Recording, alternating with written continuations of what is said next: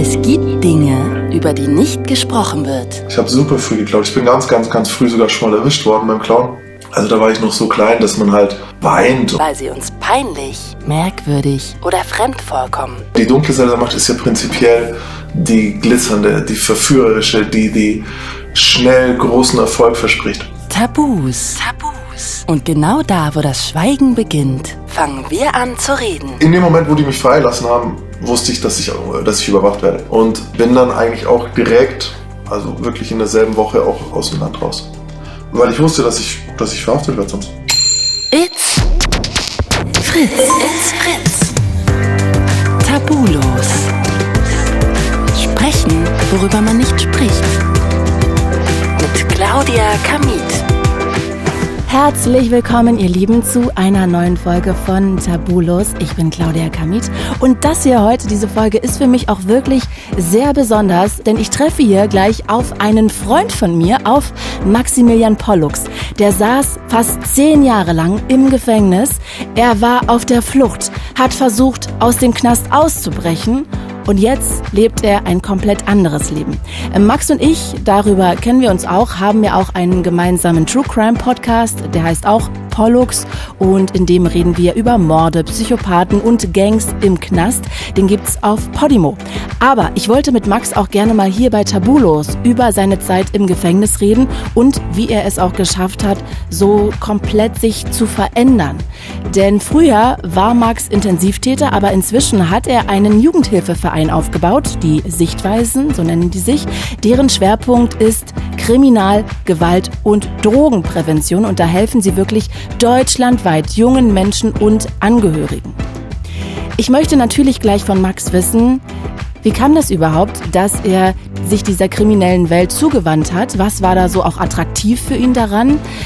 Wie war es im Gefängnis? Wie war es auf der Flucht? Was war auch das Gefährliche vielleicht dabei? Und natürlich, wie hat er es geschafft, so diesen Wandel hinzubekommen, zu dem Menschen zu werden, der er heute ist? Denn er ist ein ganz toller Mensch. Das kann ich euch jetzt schon mal sagen. Hallo, herzlich willkommen. Hallo, schön hier zu sein. Wir haben ja wirklich schon über so viele Sachen geredet, ne? ist mir aufgefallen, aber über einiges auch noch nicht. Und das möchte ich heute nachholen. Und bevor wir richtig starten, ich weiß noch, dass ich das erste Mal echt kurz schlucken musste. Ich hatte richtig Gänsehaut, als du in einem Nebensatz meintest, mein bester Freund ist ein Mörder.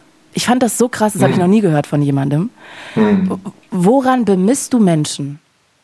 Nicht an ihren schlimmsten Momenten, auf jeden Fall schon mal. Also wenn man jeden Menschen nur an, an dem schlechtesten Moment bemessen würde, dann, uh, dann wird, würden wir alle nicht gut wegkommen. Bei Kriminellen ist ja so gut, die haben, denen ihre schlimmsten Momente sind Gesetzesverstöße und die sind auch noch rausgekommen. Und deswegen ist es so leicht zu sagen, natürlich ist jetzt ein Mörder ein ganz extremes Beispiel, aber mhm. ich, ich würde jetzt auch niemanden, der, der wegen Drogen im Knast saß oder so, dann nur dafür verurteilen, dass er Knast, äh, dass er halt eben Drogen verkauft hat. Ich meine, den, den normalen, normalsten Menschen der Welt, wenn du ihn nach seinem schlimmsten Moment bemisst, sieht er einfach nicht gut aus. Also ich habe noch keinen umgebracht. Ich wüsste nicht, was mal mein schlechtester Moment war. Dein schlechtester Moment? Ja, also ich meine, ich ähm, bin mal mit einer, hatte mal was mit einem sagen. Mann, doch kann ich sagen, ich hatte mal was mit einem Mann, der zu dem Zeitpunkt noch eine Freundin hat. Da war ich aber vielleicht so 17, aber das war echt mies von Und mir. Und das wusstest du? Ähm, ich wusste das tatsächlich zu Beginn nicht, ja, ich wusste das zu Beginn nicht. Erst als ich mich verliebt habe, hat mir das dann zufällig jemand gesagt. Ich weiß noch beim Bäcker, ich stand da gerade ähm, beim Bäcker und hatte danach so Magenschmerzen, ich hätte mich am liebsten übergeben, weil ich es nicht wusste. Das ist dein schlimmster Moment. Würde ich schon oh, sagen. Du bist ja, aber wirklich. Naja, wo, wo fängt schlimm auch an? Man kann ja auch andere beleidigen und das, ich war auch eine, total rebellisch in der Schule. Das war jetzt auch nicht nice von mir. Du bist aber auch einfach. Aber ich habe jetzt noch niemanden gekratzt, gehauen. Eine gute Type. Ja. Aber woraus besteht denn sonst noch dein Freundeskreis? Mörder? Gibt es noch andere?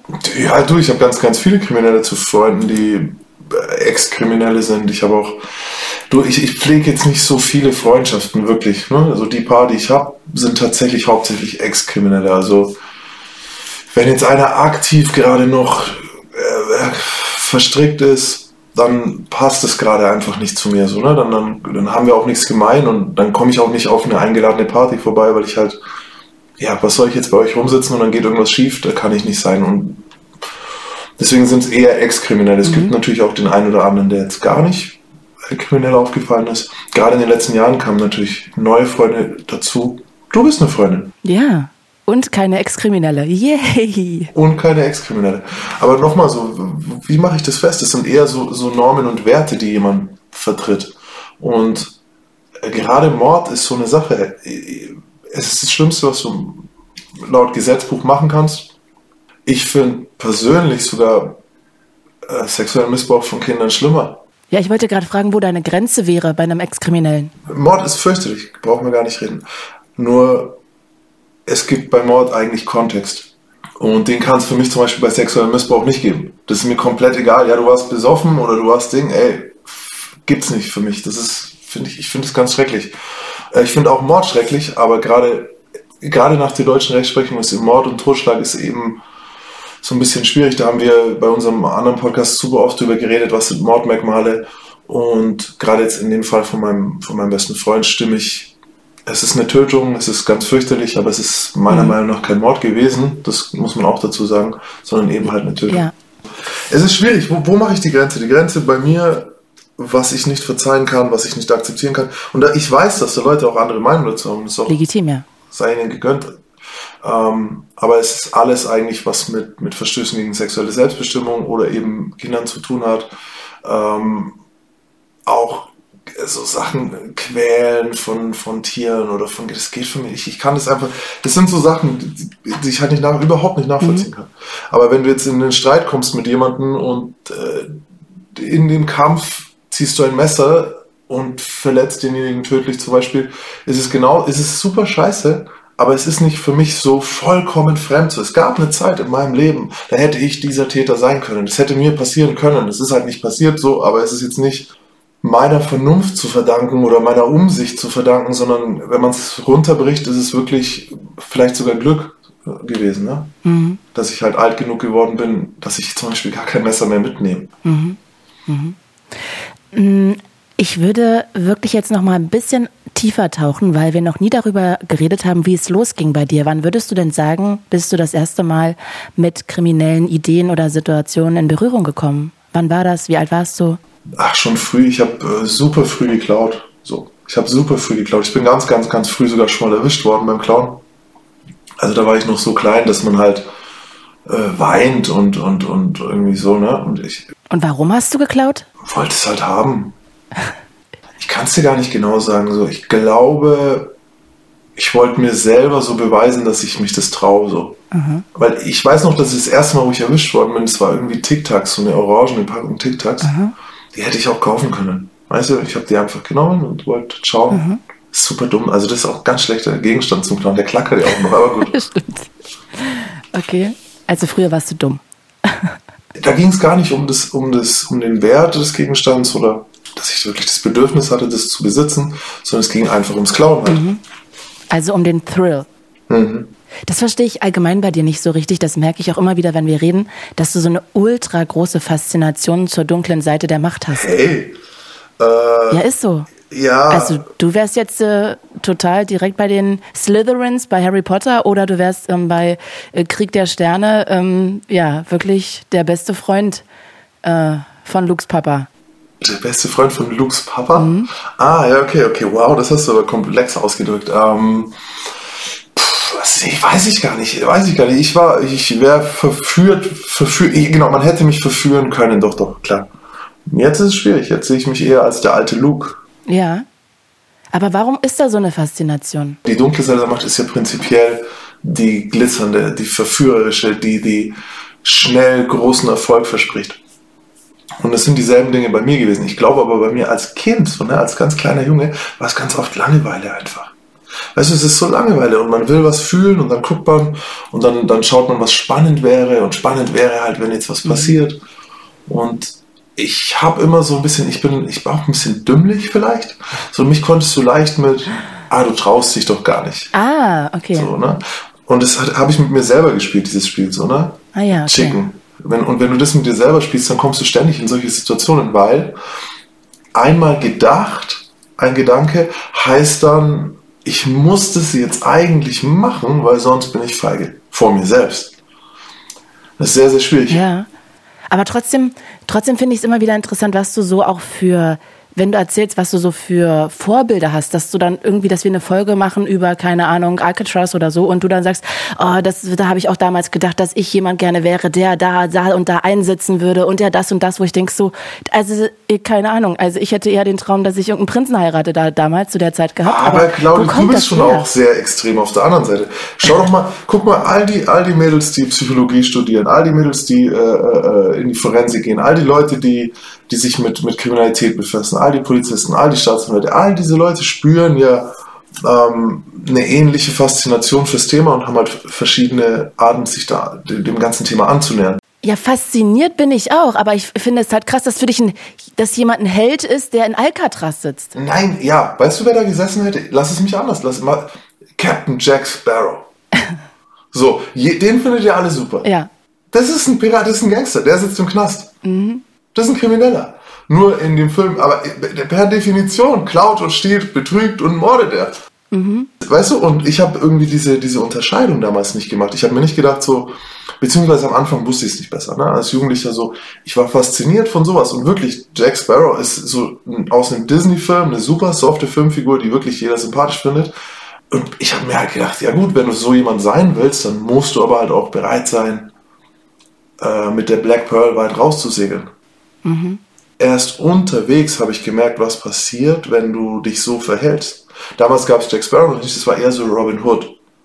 Weißt du so? Ich wollte so jemand sein. Ich fand mhm. es geil. Ich fand nicht geil, wenn einer gesagt hat, ja, der ist voll der, der, voll der Arsch, der die Nachbarschaft äh, ausraubt und unterdrückt. Aber wenn jemand gesagt hat, oh, das ist wie Robin Hood, dann fand ich den Typen wieder cool. Mhm. Und im, im Grunde, ich sehe es genau andersrum als du. Weißt du, bei Star Wars, wer ist denn die Rebellion bei den ersten, also bei den Teilen, die wir, mit denen wir aufgewachsen sind? Die Rebellen sind Luke Skywalker. Das Imperium ist Darth Vader. Und für mich war das immer so, das Imperium ist der Staat. Das sind die mit den Uniformen, das sind die mit den Sternenzerstörern, das sind die mit dem Imperator, mit dem Gesetz im Rücken. Mhm. Und mich jagt man, weil ich anders bin, weil ich der Rebell bin, weil ich die Sachen anders mache, weil ich mich nicht an jeden Scheiß halte, den mir das dieses gesichtslose Imperium vorschreibt. So hat es mal angefangen. Also wenn man es von der idealistischen Seite sehen will. Mhm. Und daraus wächst dann halt ein Problem, dass Rebellen wenn sie lange genug außerhalb des Gesetzes leben, ähm, nicht freundlicher werden. Sondern es beginnt damit, dass man halt einfach über Grenzen geht, die man vielleicht eine Woche vorher noch anders gesehen hat. Mhm. Weißt du, ich habe mal mit Kiffen angefangen und habe immer als kleiner Kiffer so gesagt, äh, warum ist eine Pflanze, die niemanden tötet, illegal? Wie kann das sein? Das war, war für mich vernunft, ich konnte es nicht logisch erklären. So. Mhm. Und damals habe ich aber noch gesagt, wenn jemand irgendwie äh, Koks hatte oder, oder Amphetamin oder so, habe ich mir gesagt, oh, das ist voll der Scheiß, das darfst du nicht machen, das ist schlecht für unsere Leute, das ist schlecht für uns, das ist schlecht für dich, ähm, komm mir nicht mit dem Scheiß. Zwei Jahre später hatte ich meine Meinung geändert. So, ne? Und genauso war es auch mit Gewalt zum Beispiel, zu sagen, so, ja, man schlägt niemanden oder Ding und dann irgendwie zwei Jahre später siehst du es anders. Mhm. Und was würdest du sagen, hat er deine Meinung geändert? Ich denke einfach die Realität, die, die, die Realitäten. So das eine ist ein idealistischer Gedanke und das andere ist die Realität. So Robin Hood, wenn er keine literarische, sondern eine reale Figur gewesen wäre, hätte getötet, wahrscheinlich sogar auf bestialische Art äh, und so weiter. Ne? Mhm. Das waren keine, diese, das sind keine netten Leute. Che Guevara war kein netter Mann. Das passiert eben, wenn du dann irgendwie in so Kriege ziehst. Ich bin den Weg gegangen und dann irgendwie, ich habe das ja auch im Knast dann Jahre später gesehen, dass ich dann wirklich äh, komplett abgestumpft war. Weißt du noch einen Moment, wo du dachtest, krass, wie abgestumpft du bist in dem Moment oder vielleicht jetzt im Nachhinein? Ja, einen Moment habe ich dir auch schon mal erzählt, als wir über die Aaron Brotherhood geredet haben, dass ich irgendwie gesagt habe, so, ja, okay, der, wir, hatten so ein paar Nazis im Knast, die wirklich äh, Hakenkreuze tätowiert, äh, Gesichter tätowiert, äh, also richtig äh, sehr überzeugte Nazis, die äh, Geschäfte machen wollten dann. Mhm. Und ich so gesagt habe, jo, komm, lass machen halt. So interessiert mich. Und dann einer aus meiner Gruppierung so, ey, äh, spinnst du? Wir, wir machen, wir arbeiten nicht mit Nazis. Und ich so, wieso eigentlich nicht so, ne? Und dann abends in der Zelle darüber reflektiert habe und ich so, ja, ja, da gibt's Gründe, warum man nicht mit Nazis arbeitet. Mhm. Und wieso fühle ich die nicht mehr? Na, das war einer dieser Momente. Oder wenn du, wenn ich was geguckt habe, was ich immer lustig fand, wo ich immer lachen musste und was ich immer und ich konnte darüber nicht mehr lachen. Mhm. Weißt du, ein super gutes Beispiel. Ich war vor zwei, drei Wochen war ich auch hier auf einem so einem Mittelaltermarkt. So ein, ein Spektakulum. Ah ja, ich erinnere mich, du hast mir ein Foto geschickt. Das sah schön aus. Hab mir so ein kleines Gewand, also ein, ein, ein, ein Hemd so geholt und, und, und meine Frau hatte ein Kleid an und so und äh, Watson war als kleiner Drache dabei und so. Und Dein Hund muss man mal sagen, ne? Watson. Ja, genau. Mhm. Und ich hätte das zu dieser Zeit damals, hätte ich so eine selbstironische Veranstaltung nicht besuchen können. Mhm. Ich hätte mir gedacht, hä, seid ihr alle blöd oder was? Die, hier soll ich mit Talern bezahlen, Mann? Oder da stand an dem einen äh, Schild stand so, äh, Zahlung mit Zauberkarte möglich. weißt du? Und, ich war so, ich so, habe mich gefreut. Ich so, war lustig halt, super lustig. Und das hätte ich damals nicht lustig gefunden. Mhm. Und damals war ich so stumpf und irgendwie ernst. Und dein Leben ist dann halt auch kacke, ne, wenn du so bist. Aber sag mal, so richtig komme ich dir nicht auf die Spur, wie bist du denn dann in diese kriminellen Machenschaften wirklich reingeraten? Ja gut, du, du, du fängst dann an, Sachen zu machen und dann passiert sowas wie dieses erwischt werden. Und dann heulst du und andere Leute werden auch erwischt und die sagen dann am nächsten Tag, äh, mache ich nie wieder. Ne?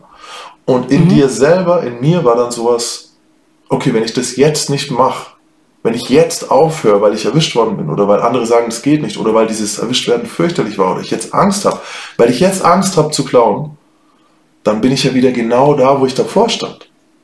Chicken, hast schon wieder Schiss. So, weißt du, und um diese Angst zu, zu mir selber zu zeigen, dass, dass ich nicht vor meiner eigenen Angst oder vor der, vor der Drohung von anderen Leuten zurückschrecke, habe ich es wieder gemacht. Mhm, so, das mhm. ist ein ganz komischer Mechanismus in mir, den ich auch erstmal selber. Ein gefährlicher Kreislauf. Den ich erstmal ja. verstehen musste auch. Ne? Und dann so, und dann, mhm. okay, also ich kann sehr gut mit Strafe umgehen. Ich, ich, ich fürchte mich nicht vor, vor Konsequenzen so. Und dann kam was dazu, was, was sehr, sehr gefährlich ist, glaube ich, und was bei vielen jugendlichen Intensivtätern zutrifft. Ähm, du bist in vielen Dingen nicht so gut und da drin bist du plötzlich gut. So, diese ganzen Werte und Normen, von die du selber schon als Kind dann so irgendwie gerne hättest, die in der Schule nichts wert sind. In der Schule interessiert keinen, ob ich mutig bin.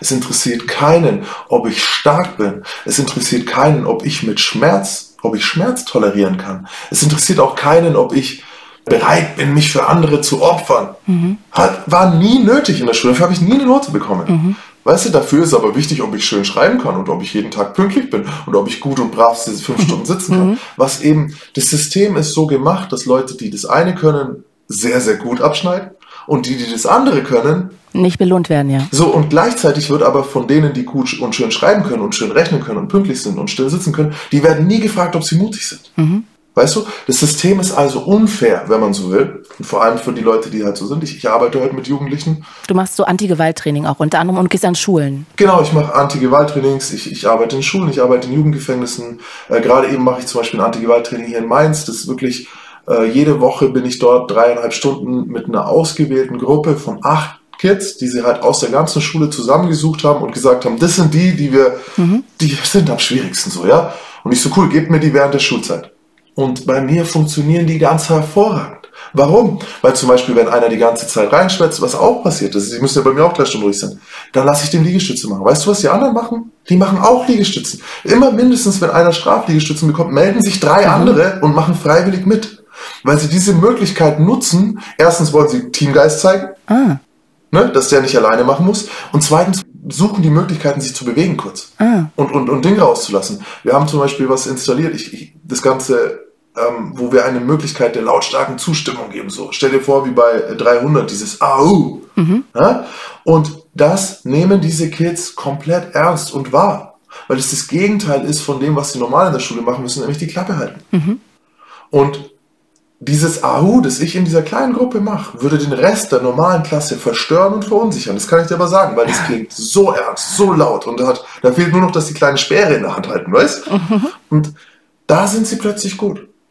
Und die, die haben emotionale Tiefe. Die machen alle Übungen, die ich von ihnen will. Ich bringe die in Rollenspielsituationen, die sie in der normalen Klasse nie machen würden. Weil sie sich schämen würden. Ja, weil es halt da irgendwie komisch ist. Mhm. Bei mir machen sie das alles. Und ich erkenne es ja. Bei mir wird belohnt Tapferkeit, Mut. Bei mir wird auch Körperkraft belohnt und so weiter. All diese Dinge, die sie halt normal immer geschimpft werden, werden bei mir belohnt. Sind auch Mädels? Nee. Warum nicht? Weil ich mir nicht einbild, eine gute Frau, also es klingt irgendwie blöd, aber eine, eine, ah, okay. eine Werte beibringen zu so. müssen, die jetzt ein, mhm. äh, ein 14-jähriges Mädchen gerade sucht. Ich aber weiß, welche Werte diese Art von 14-jährigen Jungen sucht. Und ich da kann man mich jetzt haten mhm. oder was auch immer, dass ich da verschiedene Maßstäbe anlege, aber okay. äh, es sind halt verschiedene Dinge meiner Meinung nach. Und wenn jetzt ein gewalttätiges Mädel an der Schule ist oder mehrere gewalttätige Mädels, und dafür wollen wir auch Gruppen machen, nur da möchte ich eine, eine weibliche Trainerin haben. Mhm. Außerdem fasse ich die an. Ich fasse den an den Schultern, ich, ich, ich drücke den mal am Ding oder so, das ist nötig, weißt du, wir, mhm. wir machen sogar, okay. wie gesagt, Liegestützen, da gehe ich auch mal hin und helfe nochmal bei der letzten Liegestütze hoch, das kann ich, kann kein 14-jähriges Mädel äh, ja, verstehe, am, verstehe. Kragen, am Kragen von, bei, der, bei den Knie, oder Kniebeugen machen lassen, nee, nee, nee. Also das ist, äh, tatsächlich gibt es da ganz, ganz viele Gründe und noch ein Grund, warum es keine gemischten Gruppen sind. Die Jungs, vielleicht auch die Mädchen, verhalten sich anders, wenn, wenn äh, Mädels dabei sind oder halt Jungs. Ah, stimmt, stimmt. Also wenn ich da jetzt, ich habe ich hab schon gemischte Gruppen mal gemacht, zum Beispiel im Jugendarrest, ganz anders. Da brauche ich Stunden länger, um Zugang zu finden, weil die Schale noch ein bisschen tougher so. Verstehe, weißt du, ja, verstehe. Also es gibt ein paar Gründe. Ich könnte da stundenlang weiter drüber reden. Äh, wer da Fragen hat, bitte schreibt es mir, hatet nicht einfach, sondern ähm, ich mache das seit über fünf Jahren und habe da meine Erfahrungswerte. So, jetzt werde ich also in der Schule, ich werde im Kindergarten bestraft, ich werde in der Schule bestraft, überall heißt es ja, hm, der könnte, wenn er wollte und, äh, und, und, und, und der, der, ist, der muss doch nur noch still sitzen und der müsste doch mal ruhig sein und der soll nicht so viel stören. Und dann komme ich in eine Welt, in der diese Eigenschaften plötzlich gelobt werden. Plötzlich ist es was wert, wenn ich jemanden nicht verpetze. In der Schule genau, die sagen, wer hat es, äh, wer hat es jetzt geschmissen? Den Schwamm geschmissen. Ich sag's nicht, ich kriege eine Strafe. Jetzt komme ich in die kriminelle Welt, diese Fragen werden gestellt. Ich sage, ich sage das nicht. Die anderen sehen, ich sage das nicht. Plötzlich werde ich für das gelobt, was ich ja eigentlich innerlich glaube.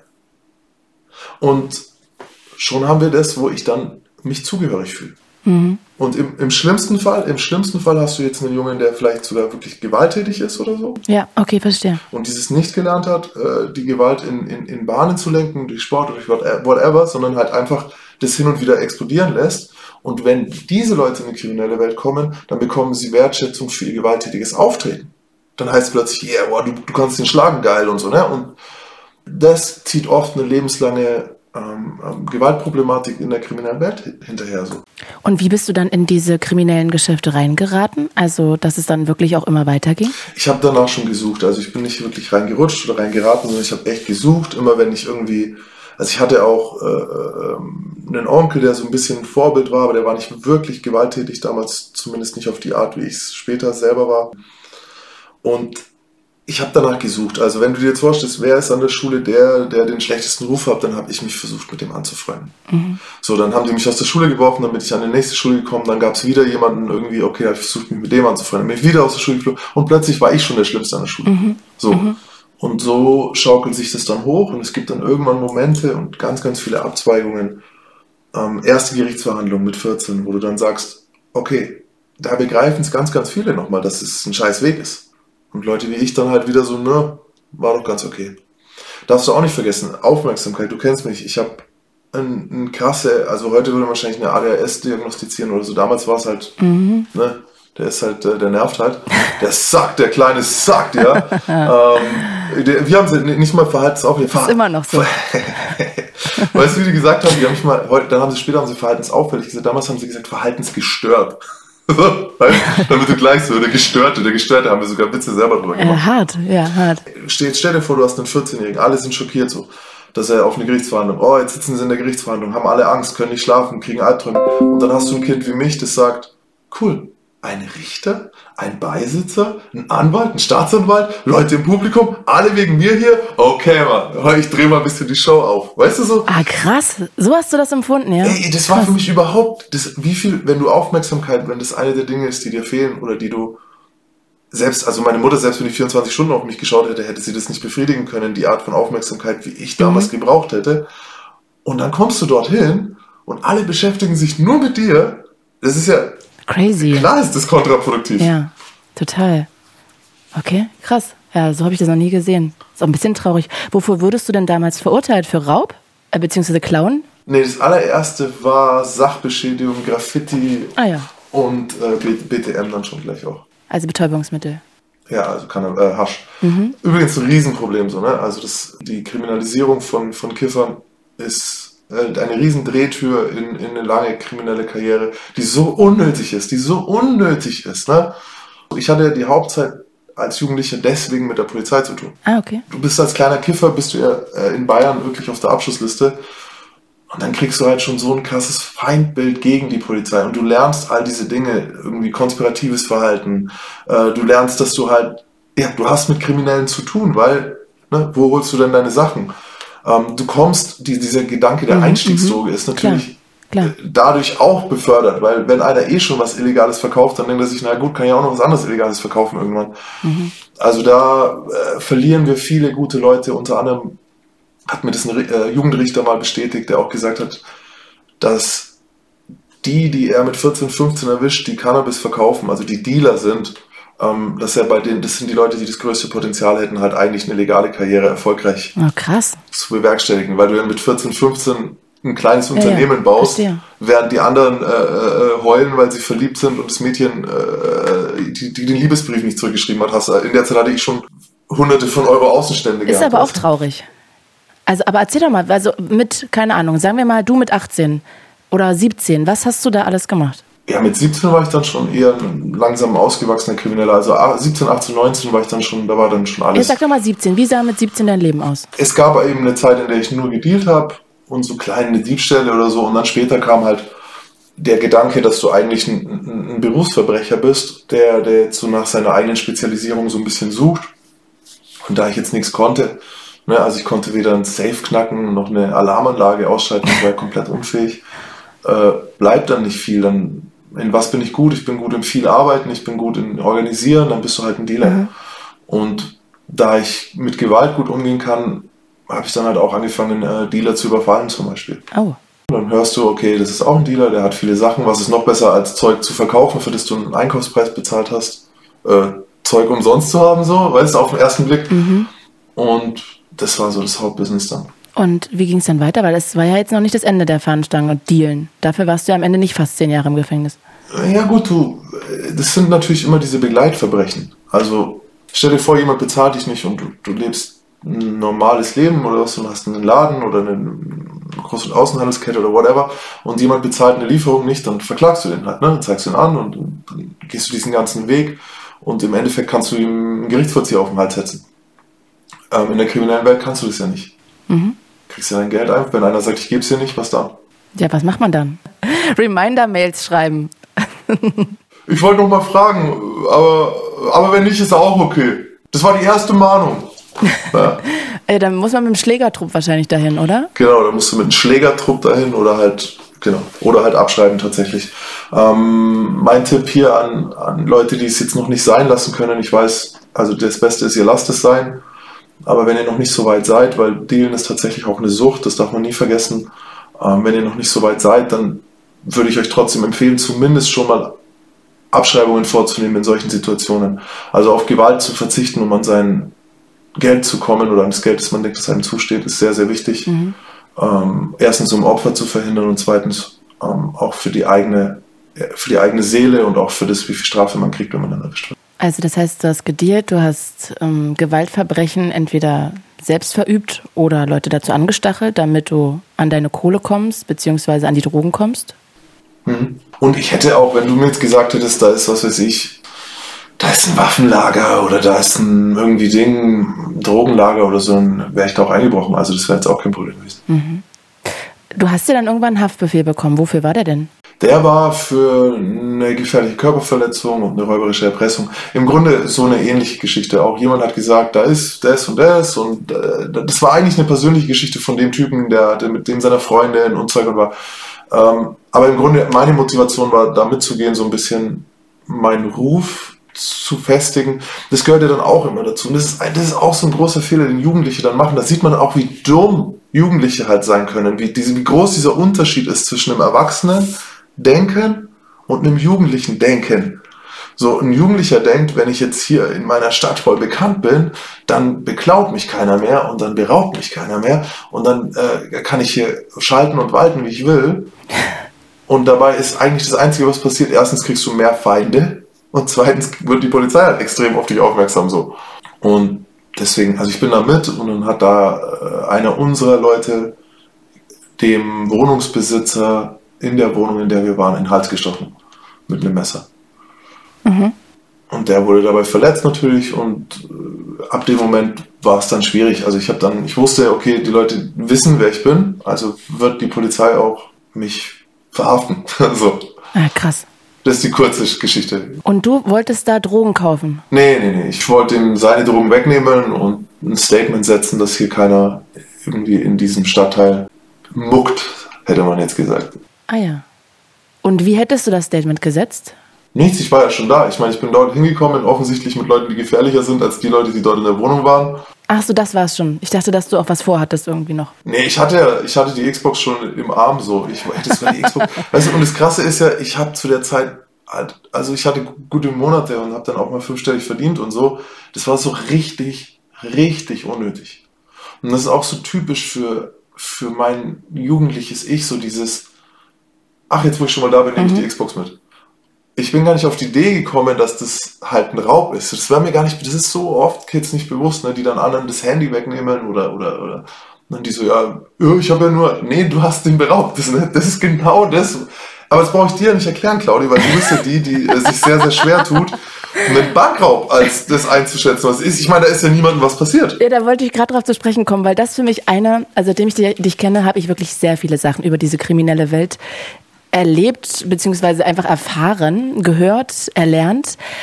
Aber eine Sache, also war wirklich für mich so ein bisschen mindblowing, weil für mich Raub, ich stelle mir das dann wirklich immer vor wie bei Ocean's Eleven, dann kommen halt Leute vielleicht mit Waffen, gehen irgendwo rein, klauen das Ding und dann gehen sie wieder raus. Und für mich war Raub immer, bewaffneter Raub, eigentlich nichts super Schlimmes. Aber inzwischen weiß ich, dass ich da auch ähm, ziemlich dämlich gedacht habe. Vielleicht erklärst du das mal, weil du kannst es viel besser erklären, warum das natürlich total traumatisierend auch für alle ist. Ja, also das ähm, Opfer weiß ja nicht, dass du vorhast, den Laden zu verlassen, ohne dass jemand verletzt wird. So, das mhm. Opfer weiß ja nicht, dass du zufrieden bist mit dem Geld. Und selbst wenn äh, die, die der, ist es der Parasympathikus im Gehirn, weiß es nicht oder keine Ahnung. Also ne, das Gehirn reagiert beziehungsweise der Körper reagiert trotzdem, selbst wenn du es äh, intellektuell verstehen würdest, dass der dich ja nicht umbringen will, sondern nur Geld klauen will, fühlt es sich an, als würde dir jemand eben dein Leben bedrohen und lebensbedrohliche Situationen führen eben zu Traumata. Mhm. Und dann hast du halt einen äh, unter Umständen einen schwer traumatisierten Kassierer und denkst dir ja selber so, ah, ey, ich tue dir doch nichts. Aber du sagst ja nicht, äh, ich verspreche euch hier, ich tue keinem was. Oder so. Also weißt du, mhm. selbst wenn du es so sagen würdest, hast du immer noch eine Waffe allein. Mhm. Allein der Anblick einer Waffe kann, kann das auslösen. Also es ist extreme psychische Gewalt. Ja, und natürlich, die Leute sind traumatisiert, die werden wahrscheinlich nachts nicht mehr schlafen können, die können nicht mehr zur Arbeit gehen, die können wahrscheinlich nicht mehr auf die Straße gehen, vielleicht nicht mehr alleine sein, haben vor kleinen Situationen Angst, haben schnell vielleicht Kontrollverlust, Panikattacken. Also es ist ein richtig großes Feld. Ähm, wo mir auch gerade einfällt, ne, dass bei Haus des Geldes da wirken die auch alle so Robin Hood-mäßig und alle feiern das so. Aber die ganzen Leute in der Bank, wahrscheinlich waren die auch alle oder müssten dann auch traumatisiert sein. Hä, die sind fix und ja, fertig. Das hat man ja auch nie im Kopf.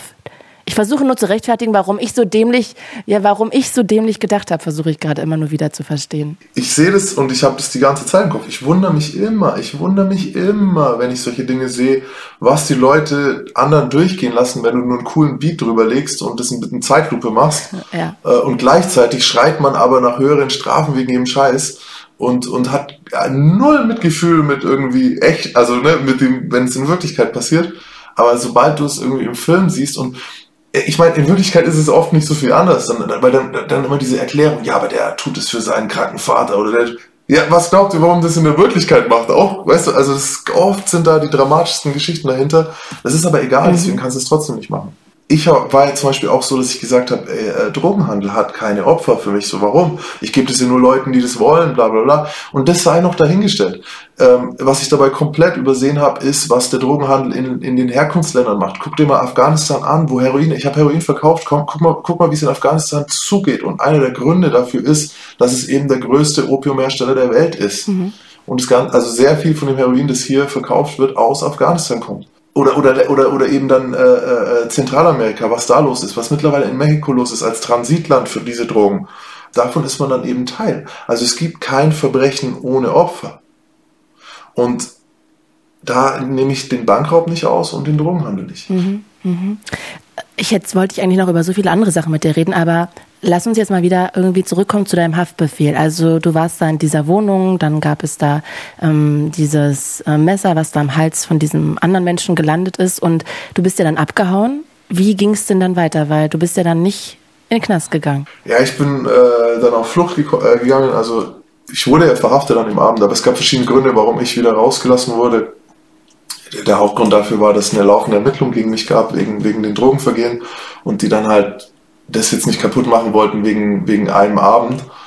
Ähm, aber ich habe das schon kommen sehen. So. Also ich wusste, dass das, dass ich in dem Moment, wo die mich freilassen haben, wusste ich, dass ich, dass ich überwacht werde. Mhm. Das war mir so klar. Ich habe sogar mein Telefon wieder bekommen. So. Ich so, okay, das fliegt dann gleich mal mhm. äh, auf jeden Fall in Müll. Und bin dann eigentlich auch direkt, also wirklich in derselben Woche auch aus dem Land raus. Warum? Na, ein bisschen später. Ich war noch eine Woche unterwegs oder so. Ich weiß nicht mehr, wie viele Tage ich in Deutschland noch war, aber ich war nicht mehr in meiner Wohnung. Ich war dann noch ein bisschen äh, in, man sagt, so konspirativen Wohnungen und war dann, war dann weg. Weil ich wusste, dass ich, dass ich verhaftet werde sonst. Und du bist der Meinung gewesen, dass du für immer, für den Rest deines Lebens fliehen kannst? Ja, schau, auch schon wieder. so mit 19. Ich so, ja, wird schon passen. Nee, am Anfang dachte ich, ich äh, muss nur ein paar Jahre fliehen, weil ich immer äh, von den Älteren gehört habe, es gibt sowas wie Verjährung. Mm. Und ich bin dann sogar noch, ich hatte damals, mein Anwalt saß damals in Erlangen und dann bin ich noch bei dem vorbei auch. Und irgendwie so, ja, und wie lange muss ich denn jetzt wegbleiben? Und er so, hä? Und ich so, ja, wann kann ich wieder kommen? Verjährung und so. Und er so, ja, nie wieder halt. Und ich so, also zehn Jahre. Und er so, nein, nein, das verjährt nicht. Und ich so, ah, 15 Jahre. und er so, nein, Mann, Idiot, nie, es verjährt nie, Dummkopf. Und ich so, ah, wann kann ich wieder kommen? ich wollte es nicht glauben. Ähm, also Verjährung ist äh, recht komplex, aber es ist nicht so, dass das, also es ist nicht so, wie ich dachte. Und ich glaube auch vogelfrei sein, also sozusagen auf Flucht. Ich finde auch auf Flucht, das ist auch etwas, was ich durch dich gelernt habe, zu sagen auf Flucht. Also man lässt einfach den Artikel weg. Ähm, auf Flucht zu sein ist ja auch nicht so, wie du wahrscheinlich dachtest. Was würdest du sagen, war so das, das, wo du gedacht hast, okay, krass, damit habe ich irgendwie nicht gerechnet, das hatte ich nicht auf dem Schirm. Krankenversicherung, das war für mich kein, kein, mit 19 war das irgendwie kein Thema so. Mhm. Ne? Ich, wir denken darüber nach, dass du halt einfach zum Arzt gehst und eine scheiß Karte abgibst. Das war, das war dann natürlich ein Problem. das war tatsächlich ein Problem. All die anderen Sachen, ich habe viel von dem, hätte ich gewusst, hätte ich darüber nachgedacht. Also es war jetzt auch keine Entscheidung im Sinne von, oh, bleibe ich jetzt hier oder gehe ich auf Flucht, sondern es, es war halt, ich muss jetzt auf Flucht so, ne? Also ich konnte ja nicht einfach so tun, als wäre nichts passiert. Ähm, sonst ich hätte mich da nicht freiwillig dafür entschieden. Aber ganz, ganz schlimm ist natürlich, dass du wenn du keine Verpflichtungen mehr hast. Weil so war der erste Gedanke. Ich so, okay, komm, jetzt scheiß drauf, wir gehen, ich gehe einfach, weißt du, also ich und mein Hund damals, so, wir gehen auf Flucht, gehen ins Ausland und ballern uns so durch, durch äh, Osteuropa irgendwie so und vielleicht gehe ich dann nach Afrika so und keine Ahnung. So, so habe ich gedacht, wirklich. Nicht wirklich weit. Aber Max, ich finde das zum Beispiel gar nicht so dämlich, weil, also vielleicht erinnerst du dich noch, als wir mal darüber geredet haben, dachte ich ja zum Beispiel auch, man würde auch da dann relativ schnell wieder zum Beispiel Koks verkaufen können oder in kriminelle ähm, Banden oder so einfach reinfinden, dass es ganz easy ist. Ja, aber das hat ja schon nicht gut in Deutschland geklappt. Offensichtlich hat es ja, sonst hättest du keinen Haftbefehl. Also der Gedanke ist natürlich, kannst du irgendwie auch, wie kriegst du andere Kriminelle und warum sollten andere Kriminelle Bock auf dich haben, aber selbst im Idealfall, wenn du das jetzt schaffen würdest, wäre dein Leben ja immer noch mhm. scheiße. Mhm. Du, ich, ähm, das ist ja eine unglaublich lange Geschichte, auch die auch ähm, unglaublich interessant ist. Jetzt können wir darüber jetzt nicht so ähm, ausführlich reden, aber vielleicht kannst du trotzdem mal eine Sache für alle nochmal erklären, dieses Vogelfrei sein, was ja ganz oft romantisiert wird. Mhm. Ich würde gern, dass du mal kurz nochmal diese Geschichte erzählst, wo du in dieser, ich glaube, eine Bar war es, wo du gemerkt hast, okay, du bist ausgeliefert und ähm, du kannst auch nicht zur Polizei gehen. Ja, da kam ein Typ rein mit einem Mädchen und das Mädchen ist direkt so vorbei. Da gab es überall noch damals äh, ähm, ähm, öffentliche Telefone und auch in der Bar hing so ein Telefon halt. Und die ist direkt an dieses Telefon gegangen und hat mich so angeschaut die ganze Zeit und er hat sich zu mir gesetzt. Und ich dachte, ich habe sie erst nicht, also ich wusste, ich habe es mitbekommen, wo sie hin ist, aber ich habe sie nicht als, dass das was mit mir zu tun hat, äh, wahrgenommen und habe halt mhm. gedacht, er möchte irgendwas kaufen. Mhm. Und dann war er irgendwie so, ey, ja, ich beobachte dich schon länger und ich war schon ein paar Wochen auch in dieser, in dieser Straße gewohnt und so. Und es war eine, eine Herrenbar heißen die, also eine, eine, eine Spielhalle. Und er so, ja, schon mal, ich beobachte dich schon länger, ich weiß, dass du hier bist und ich ja, ich vermute, mit dir stimmt das nicht so, weil sonst könntest, warum, warum bist du hier? Hier wohnt kein Deutscher so die Art. Und ich sag ganz halt nichts und er so, schau, ich sag dir, was wir jetzt machen. Du legst jetzt alles, was du dabei hast an, an Geld und an Meth und dein Telefon, legst du jetzt alles hierher und das nehme ich alles mit, weil sonst ruft sie die Polizei und sagt, dass du äh, ihr Crystal verkauft hast. Krass. So, also Methamphetamin. Und ich schaue so zu ihr und sie lacht so und winkt und ich so, ah, guck mal, das ist ein Raub. Also, und der Gedanke halt war sehr faszinierend so, dass ich hier von allen Seiten ja unter Gefahr bin. Mhm. Also für dich ist niemand da, ne? Genau, und dass Leute das eben auch verstehen und benutzen. Und in dem Moment wird dir auch bewusst, dass du theoretisch der Einzige bist, den man umbringen kann hier in diesem Raum.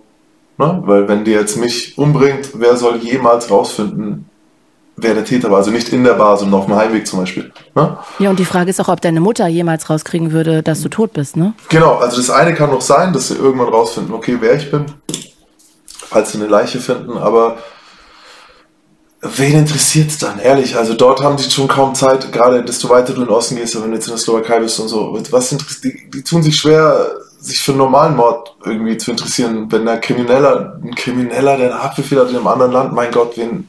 Hm. Nee, die Ermittlungen werden nicht besonders. Vor allem, weil ich mich, mich bedeckt halte. Das heißt, es gibt keine Spur zu diesem Täter. Also es wird sicher kein Telefonverbindung, kein Telefon geben. Es ja. wird kein, ne?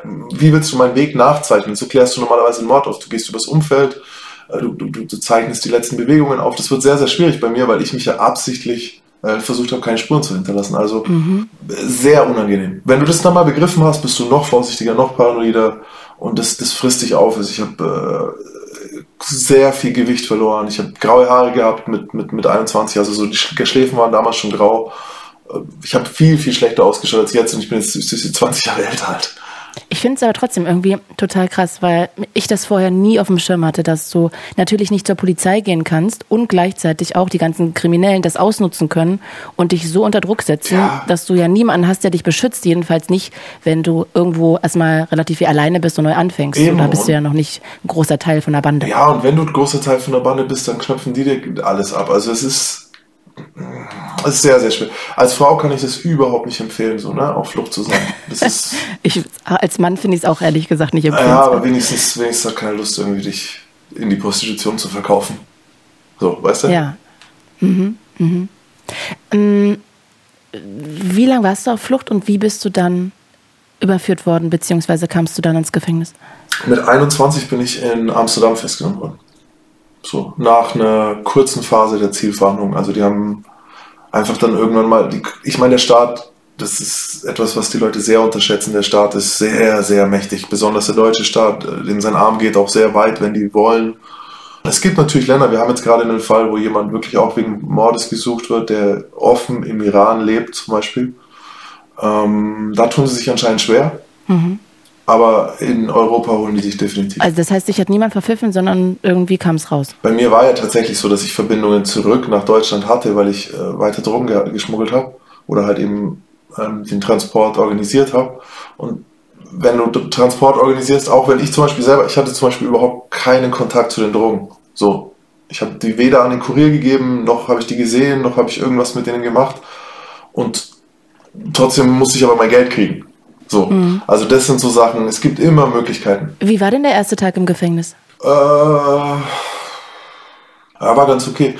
Ähm, bei mir ist so, ich bin in den Niederlanden verhaftet worden, dort ist ein bisschen anders, die sind nicht so, also du wirst, du, du bleibst Mensch, wenn du verhaftet wirst, das ist schon, du kriegst jetzt nicht gleich eine Nummer und, und du kommst in den Keller und kriegst dann nur noch Wasser und Brot, sondern die sind schon echt relativ fair, so. Mhm. Du kriegst auch gleich einen Rechtsbeistand, lauter so Sachen, also ich habe mich relativ gut aufgehoben Ich hatte zum Beispiel keine Angst vor denen. Mhm. Ne, das ist was. Also ich hatte weder Angst vor den Insassen noch vor, vor den äh, Polizisten. Dann in Haft, so, ne, vor den Beamten. Ich wusste, okay, da bleibe ich körperlich unversehrt. Und das, das nimmt natürlich einen richtigen Druck von einem, der jetzt seit zwei Jahren irgendwie dachte, jeden Tag er kann umgebracht werden halt. Ah, eigentlich eine Verbesserung ja. deiner Situation. Es war so gesehen, bis auf das, dass ich nicht mehr hingehen konnte, wo ich will, war es äh, zumindest emotional vom Stressfaktor her war es eine Verbesserung. Hast du auch mal geweint? Hm, bestimmt, aber nicht am Anfang. Sondern? Wann ist denn der schlimmste Moment im Gefängnis? Ach, da gibt's viele, aber du weinst ja nicht unbedingt im schlimmsten Moment, sondern es sind so, du weinst also eigentlich eher aus Erschöpfung dann mal oder aus ein, Einsicht, dass es halt ja, ganz schwierig ist, dass du, du musst irgendwann verstehen, dass das eine Situation ist, die du nicht ändern kannst. Also es ist, mh, mm, ist im Grunde ein bisschen vielleicht wie eine, wie eine, wie eine Diagnose, wie eine Diagnose von irgendeiner unheilbaren Krankheit. Ne? Oder eine Krankheit, die, von der du weißt, sie wird einen schweren Verlauf nehmen. Dann, was kannst du machen? Okay, du kannst versuchen, auf die Ärzte zu hören und, und, und irgendwie deinen Lebensstil umzustellen oder was, aber im Endeffekt weißt du, okay, das, das, das gibt mir jetzt halt. Und damit musst du halt umgehen. Und so ist es auch im Knast. Du kannst das nicht ändern. Ich wusste, ich habe sogar einen Fluchtversuch noch gehabt und so, aber irgendwann war natürlich klar, ich kann diese Situation nicht ändern. Und selbst wenn ich jetzt fliehen könnte, ich möchte nicht mein Leben lang auf Flucht sein. Das heißt, ich muss jetzt, äh, bei mir waren es ja 13 Jahre, das Urteil ging auf 13 Jahre, ich muss jetzt mindestens diese neun, das sind die zwei Drittel, äh, muss ich auf jeden Fall bleiben. Fandest du die eigentlich gerecht, diese Strafe? Ja, die Frage stelle ich mir gar nicht, Claudia. Das ist so, mein, das ist gerecht. Die Gesetze, sind Gesetze, sind die Gesetze in diesem Land gerecht oder auch in den meisten anderen Ländern? Nein, sind sie mhm. nicht. So.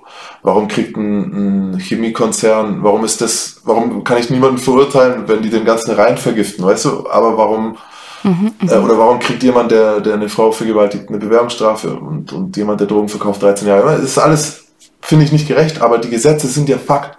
Das ist ja nicht so, dass die das, die Spielregeln hinterher geändert haben, sondern die waren vorher klar. Mhm. Und ich wusste das auch. Also ich weiß noch, dass ich äh, mit so mit 18 ungefähr hatte ich mal einen Termin auch bei einem, bei einem relativ teuren Anwalt und habe halt gesagt, so, ey, bei mir sieht so und so aus. Da kann jederzeit mal was kommen. Ähm, wie wäre die beste Strategie in dem Fall? Und dann hat er mir auch den Strafrahmen damals gesagt und dann dachte ich, oh, okay, das ist natürlich viel. Mhm. Was würdest du sagen, war das Schlimmste im Knast, womit du vielleicht gar nicht so gerechnet hättest?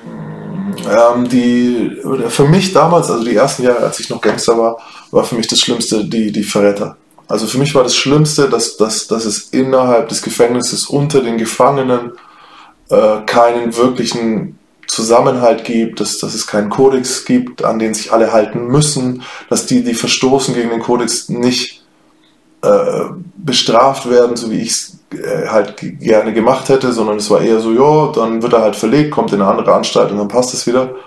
Ähm, für mich war es sehr, sehr schlimm in Deutschland, dass äh, Sexualstraftäter ähm, die Führungspositionen oft in Betrieben einnehmen und so, so ein enges Verhältnis oft mit den Beamten haben und dass dagegen nichts gemacht wurde von den anderen Gefangenen. Das fand ich am Anfang sehr, sehr schlimm. Später habe ich natürlich ähm, andere Probleme gehabt. Später war ein Problem, dass ich keine Möglichkeit auf Bildung hatte äh, dass, dass ich nicht, ähm, dass ich keinen Zugriff hatte auf, auf solche Sachen wie Fachhochschulen oder so. Das fand ich eher schwierig dann später. Mhm. Am Anfang war es das. Also mein größter Schock am Anfang war, dass es nicht so ist wie im Fernsehen. So, ich habe äh, damit gerechnet, dass die Gefangenen zusammenhalten und dass jeder von den Gefangenen, der gegen den anderen Gefangenen mit dem Beamten zusammenarbeitet, dass der dann von uns irgendwie ausgegrenzt wird und dass das halt nicht so ist. Das war für mich sehr, sehr schwierig zu verstehen. Aber wie ist denn die Hierarchie im Gefängnis? Weil die gibt es ja schon dann, oder? Ja, es gibt eine Hierarchie und die ist halt charakterbasiert so. Also jemand, der, der jetzt ein Serienvergewaltiger ist, kann keinen Charakter haben, der ihn an die Spitze von irgendeiner Hierarchie kommen lässt. Das heißt, ihr redet dann auch gar nicht mit dem? Du mit deinen Jungs? Äh, ich, ich, ich nicht, nee. Aber die unter sich wahrscheinlich, die dann in der Hierarchie ganz unten sind? Die reden unter sich, ja. Die sind immer befreundet. Also so weit, wie sie es sein können, weil es sind tatsächlich meistens fürchterliche Typen halt, so weiß. Mhm. Mhm. Findest du es eigentlich gut, dass es diese Hierarchie gibt? Ähm, lässt sich schwer sagen. So, ich, ich finde, es sollte eine Trennung von, von, von, von, von Häftlingen geben. Also ich finde, Sexualstraftäter sollten auf eine eigene, in einem eigenen Gefängnis untergebracht sein und ich finde Gewaltverbrecher, also der Rest an Gewaltverbrechern sollte in einem eigenen Gefängnis untergebracht werden. Ich finde Betrüger sollten, ich, ich würde, also ich, ich denke da oft drüber nach, was man ändern könnte. Ich glaube, das wäre zum Beispiel eine, eine Änderung, die man überlegen könnte, mal eine, eine Unterbringung mhm. äh, basierend auf Taten und basierend auf, also basierend auf Persönlichkeit und basierend auf Taten, damit du dann auch gezielter therapieren kannst und mhm. ja, nicht diese Vermischung hast. So, ne? Weil, weil reine Drogendelikte zum Beispiel, was, warum muss sich ein reinen Drogendelikt zu jemandem packen, der wie ich jetzt war, der auch Drogen, ich habe auch Waffen verkauft und sowas. Okay, jetzt packst du diesen, diesen, diesen, der eigentlich nur Drogen verkauft hat, zusammen mit mir Mhm. Wer, wird er jetzt ein besserer Mensch oder was? Nein. Es ist wahrscheinlich, dass, dass er neue Geschäftsfelder sogar für sich entdeckt.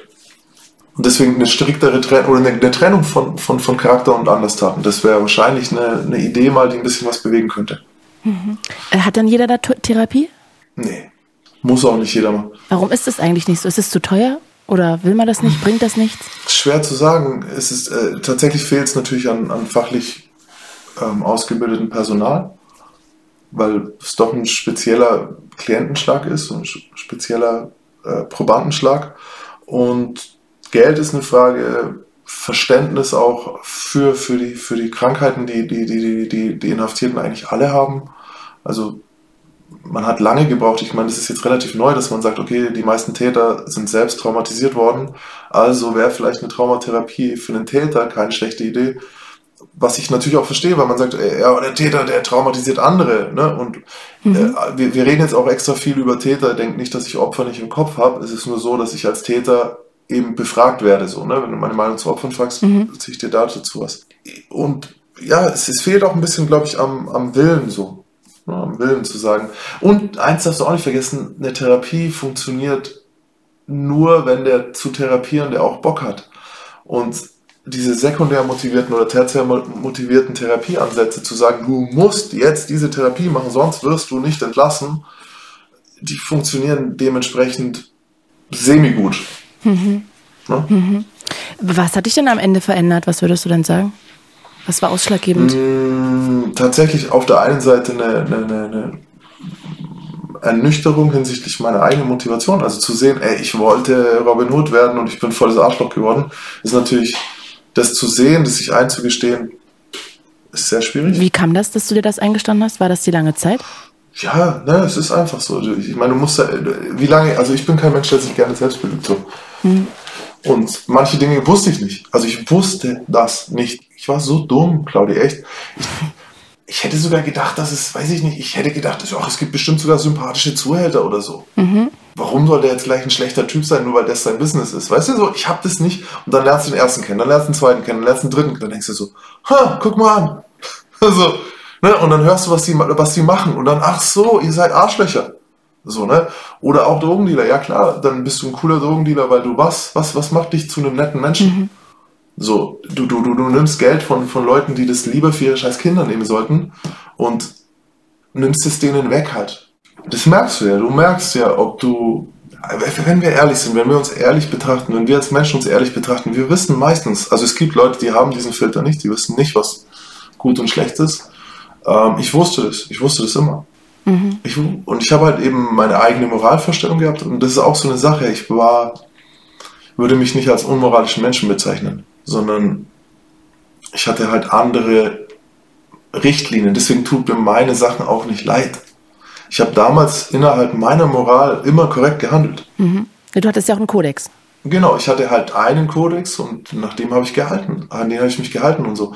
Und dann aber irgendwann merkst du so, äh, das halt, damit ist es nicht getan. Ich kann nicht einfach sagen, so und so und dann ist es schwarz und weiß, sondern vielleicht ist es halt doch ein bisschen scheiße.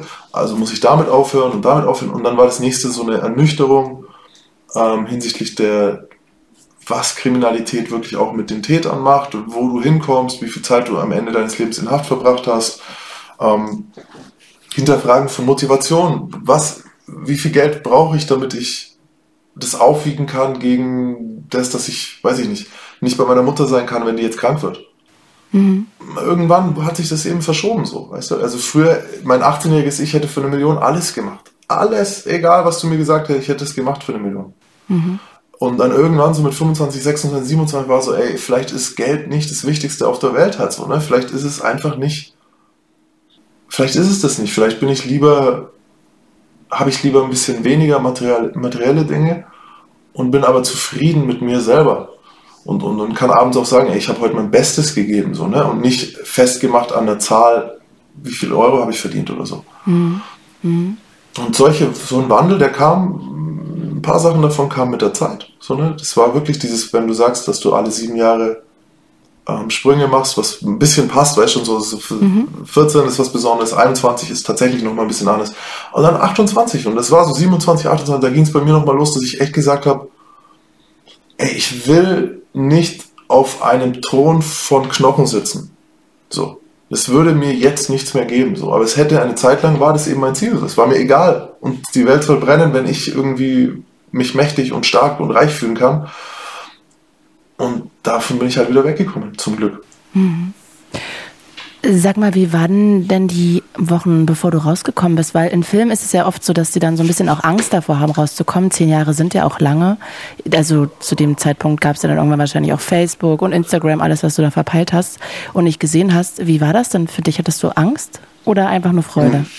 Nee, ich hatte keine Angst. Ich hatte Angst, äh, dass ich nicht rauskomme, weil das sehr geheim gehalten wurde. Immer so. Ich wusste bis, ich glaube, drei Tage vorher, oh. muss ich nochmal überlegen, wusste ich nicht, wann ich entlassen werde. Also Mm, es war ein wirklich schleichender Prozess und mit vielen Rückschritten, äh, es war ein ganz schleichender Prozess mit vielen Rückschritten und die, die, letzten Wochen sind sehr aufreibend, wenn du dann denkst, oh, vielleicht komme ich an dem Tag raus, vielleicht auch nicht, vielleicht komme ich da raus und ich bin im Grunde mit, im, im Rahmen dieser jährlichen Weihnachtsamnestie dann am 21. Dezember, glaube ich, bin ich entlassen worden. Und wie war es dann draußen für dich wieder? Auch komisch? Ach super, nee, komisch würde ich jetzt nicht sagen. Es war, ich war dann das erste Mal als Erwachsener draußen. Ne, so. Das letzte Mal draußen mit 21, wo ich echt noch anders einfach. Ne? Und jetzt bist du als Erwachsener draußen, jeder sieht dich.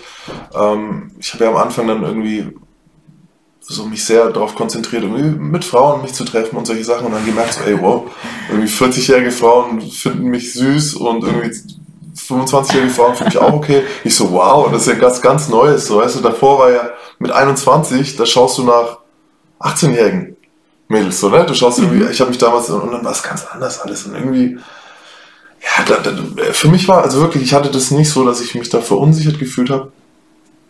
Klar gibt es Momente, wo es komisch ist. Ähm, ersten Panikattacken dann bekommen und so in, in, in, in, Menschenmengen oder, oder auch mal in einem Casino war ich mal in Tschechien, hatte ich eine, eine, eine extrem krasse Panikattacke, so und, und noch nicht wissen, was das jetzt ist. Das war neu, das ist, ist bis heute so. Und woher kam das? Äh, ich würde es auf die Traumafolgestörung einfach schieben und die neue Umgebung und äh, was heißt denn Traumafolgestörung? Naja, dass du halt ein Trauma erlebt hast und danach hast du zum Beispiel eine posttraumatische Belastungsstörung, die dann unter gewissen Umständen.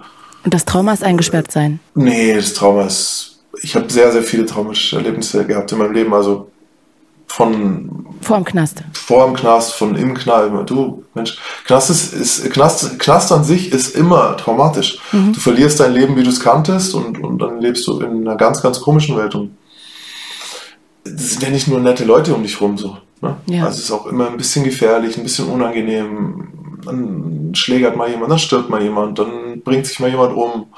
Äh, das sind so kleine Sachen, weißt du? Und Gleichzeitig hast du aber so wenig Reize, dass du, ich glaube, Trigger ein bisschen besser umgehen kannst.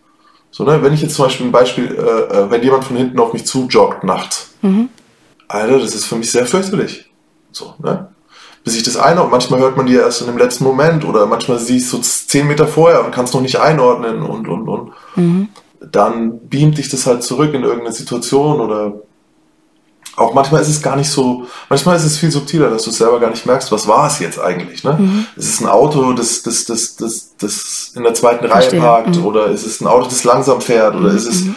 jemand, der dir Lichthupe gibt oder ist es, äh, es gibt so viel, ne? was, so was, was, was Leute wie ich dann verbinden mit, mit, mit Stress und dann zu lernen, dass dieser Stress nicht mehr besteht, war sehr schwierig. Also es war ein langer Prozess, da bin ich auch immer noch dabei. Wenn jetzt heute was nicht klappt, äh, äh, stirbt keiner Weißt du, wenn ich jetzt nicht fertig werde mit der Recherche für einen Podcast, dann. Dann hau ich dir eine rein. Vielleicht, dann haust du mir vielleicht eine rein, so, äh, weil du ja fertig bist, so. Und, aber es ist nicht, weißt du, es ist ja, nicht ja, so, ist nicht schlimm. wie es früher ja, war. Oder wenn jetzt dein Telefon aus ist, dann ist, sollte mein erster Gedanke nicht sein, oh, die Claudi ist verhaftet, wir sehen uns nie wieder. Mhm. Wäre es aber früher gewesen. Ja, genau. Der erste Gedanke sollte eigentlich sein, oh, der Akku ist leer. Mhm. Ja, aber in, in meinem Gehirn wäre immer gleich, kommen immer gleich, es fühlt sich so an, als wäre etwas extrem Schreckliches. Mhm. Damit musst du halt lernen, umzugehen. Mache ich auch und übe jeden Tag. Wow. Das ist schon krass. Darüber haben wir noch nie geredet. Dabei haben wir über so viel schon geredet. Dein Handy ist auch immer an. das stimmt. Aber auch diese ganzen. Du, du bist immer die, die, die nie angerufen werden will, aber bei mir gehst du immer hin. Ja, weil ich dich so gerne habe, deshalb. Nimm das als Riesenkompliment. Weil du weißt, bei mir brennt's, wenn du nicht hingehst. Da Nee, das brennt's. Da kommt, schrei, ruf direkt äh, Juliana an, ruf dein Ex an, keine Ahnung, ruf alle an. Ah, schon klar. Ähm, ach Max, ich könnte jetzt noch stundenlang mit dir weiterreden. Ich weiß, aber ich muss Gassi. Ja, du musst Gassi und ähm, eine einzige Sache muss ich jetzt aber noch kurz loswerden. Wenn es den Leuten super gefallen hat, dann komme ich halt nochmal. Ja, sehr gerne. Aber trotzdem eine Sache noch kurz, die ich gelernt habe, die Äh. mich so geflasht hat und die ich immer allen erzähle, wenn ich über unseren Podcast rede. Ähm, es gibt kein Frühstück im Gefängnis. Nee, What the nicht. fuck? Warum ist es so? Wie kann das sein? Das Frühstück ist das Abendessen. Das heißt, du musst diese Stullen aufheben für morgens. Genau, du kriegst halt einen halben Leib Brot zum Beispiel abends und das, da ist dein Frühstück dabei. Warum ist das so? Das ist doch gemein. Ich weiß nicht. Ich finde es, ich weiß nicht, ob ich das das Schlimmste finde. Viel gemeiner finde ich, dass die meisten Gefängnisse, wenn man sie fragt, so tun, als würde es eins geben. Ja, in Filmen gibt's das auch immer. Äh, Pass auf, bei uns war mal äh, in der Anstalt, ich war, war mal Galileo. Und dann habe ich im Fernsehen gesehen, sozusagen, wie die zwei Brötchen, wie die zwei Semmeln kriegen in der Früh. Und ich so, ey, ich sitze hier seit sechs Jahren, ich habe noch nie eine Semmel gekriegt. Wo ist meine Semmel? So, ich weiß nicht mal, wie, die- ich weiß, kann mir nicht erklären, wie die es gefilmt haben. Da müssen die zum Bäck, da müssen die zum Bäcker gegangen sein, zwei Semmeln mitgebracht haben, um die, die hinzulegen. Weil das herrlich. definitiv nicht die Wahrheit war. Stark. Und alle, der ganze Knast, du hast einmal laut so. Es gibt ja, bum, bum, bum, alle gegen die Türen so, jeder am nächsten Tag, ey, wo sind meine Semmeln? Also das war ein großer, es war ein sehr großer, äh, sehr Aufschrei. großes Unrecht. Ja, Großes Unrecht. Unrecht, ja, total. Semmelgate. Ich äh, sehe es schon. Ähm, Max, es war so schön mit dir. Ähm, ich schicke dir ganz viel Liebe. Max, danke, dass du dir Zeit genommen hast. Immer wieder gern. Danke, dass du mich endlich mal eingeladen hast. Hättest ja in den letzten eineinhalb Jahren auch mal machen können, wann es nicht gerade so stressig ist. Aber jetzt, gut. Tschüss.